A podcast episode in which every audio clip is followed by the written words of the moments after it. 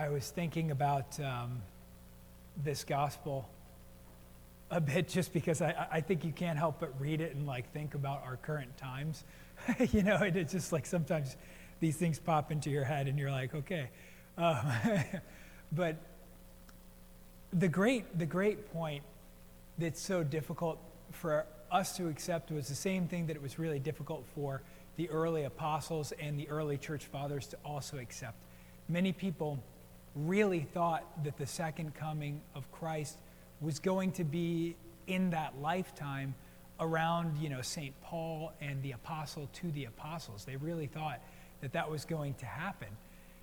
And then it didn't, and it hasn't yet. And so that allows us to realize that it's a really, it might be a really long period of time. And I think that many people in different ages of the church, I mean, of, of course, just, just pick a war or a famine or something like that where people thought, surely, like, you know, during World War I or World War II or the Cold War, it's like, surely the end of the world must be coming soon because we would see all of these terrible and difficult things happening.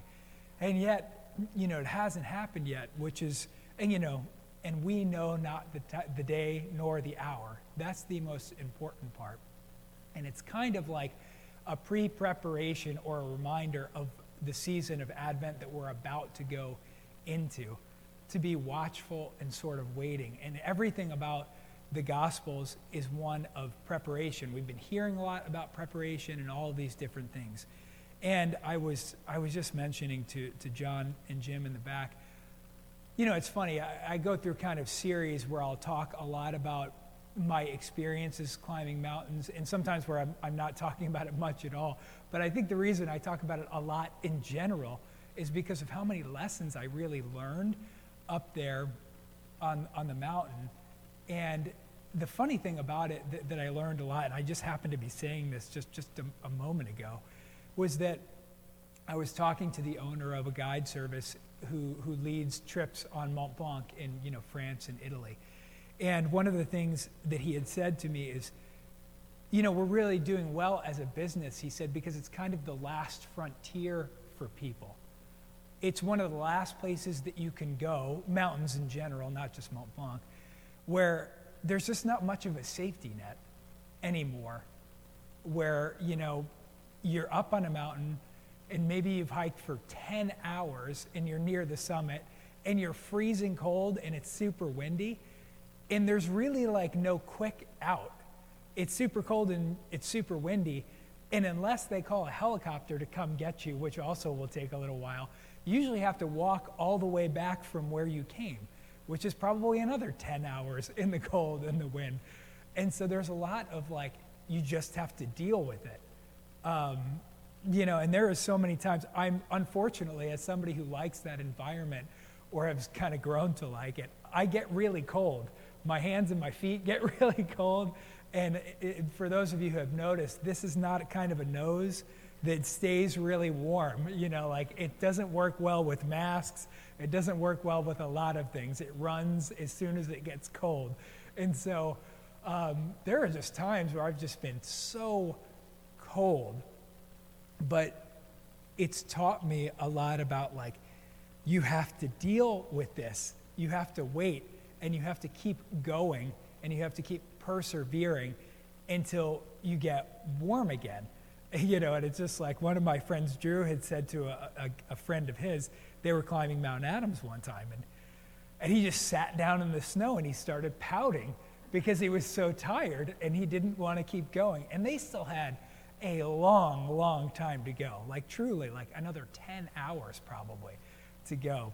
And he said, You can either sit here and die, or you can get up and you can keep going and stuff. And, and the guy realized in that moment that he was kind of like being a wimp and that he really needed to get up and keep going. And uh, that really is such a huge lesson for us as Christians. And I mean, today we essentially celebrate 117 martyrs that in Vietnam were so persecuted. You know, we're, we're dealing with persecutions now in our own country as Christians, but they were so persecuted that they couldn't even really establish Christianity.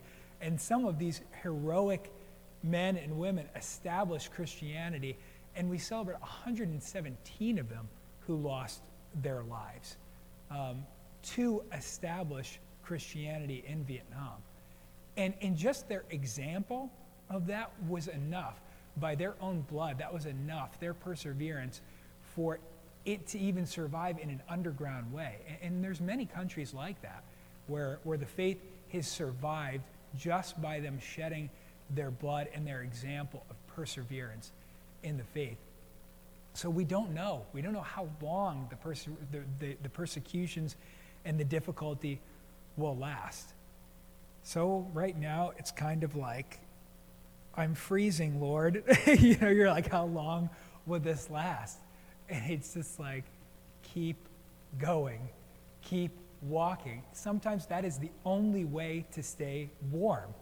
So it's either you can lay down there and die, or you could keep walking and stay just warm enough to survive. And I know that's not a pretty picture, but sometimes that's what it feels like. But if we keep putting one foot in front of the other, uh, we, will, we will get there. We will absolutely get there because of that devotion to perseverance, towards, to walking towards the cross and walking towards heaven. Um, and, and, you know, many of you that are here today are, are, are quite a bit older than me. And you're an example for me that you've done that in the faith. And, and that's the thing. Our saints, our martyrs, all of you that are older than me, hopefully we pass down this example of a life of Christian perseverance, and then we follow that. We follow that, follow it all the way into the end, into Jesus' arms. God bless you all.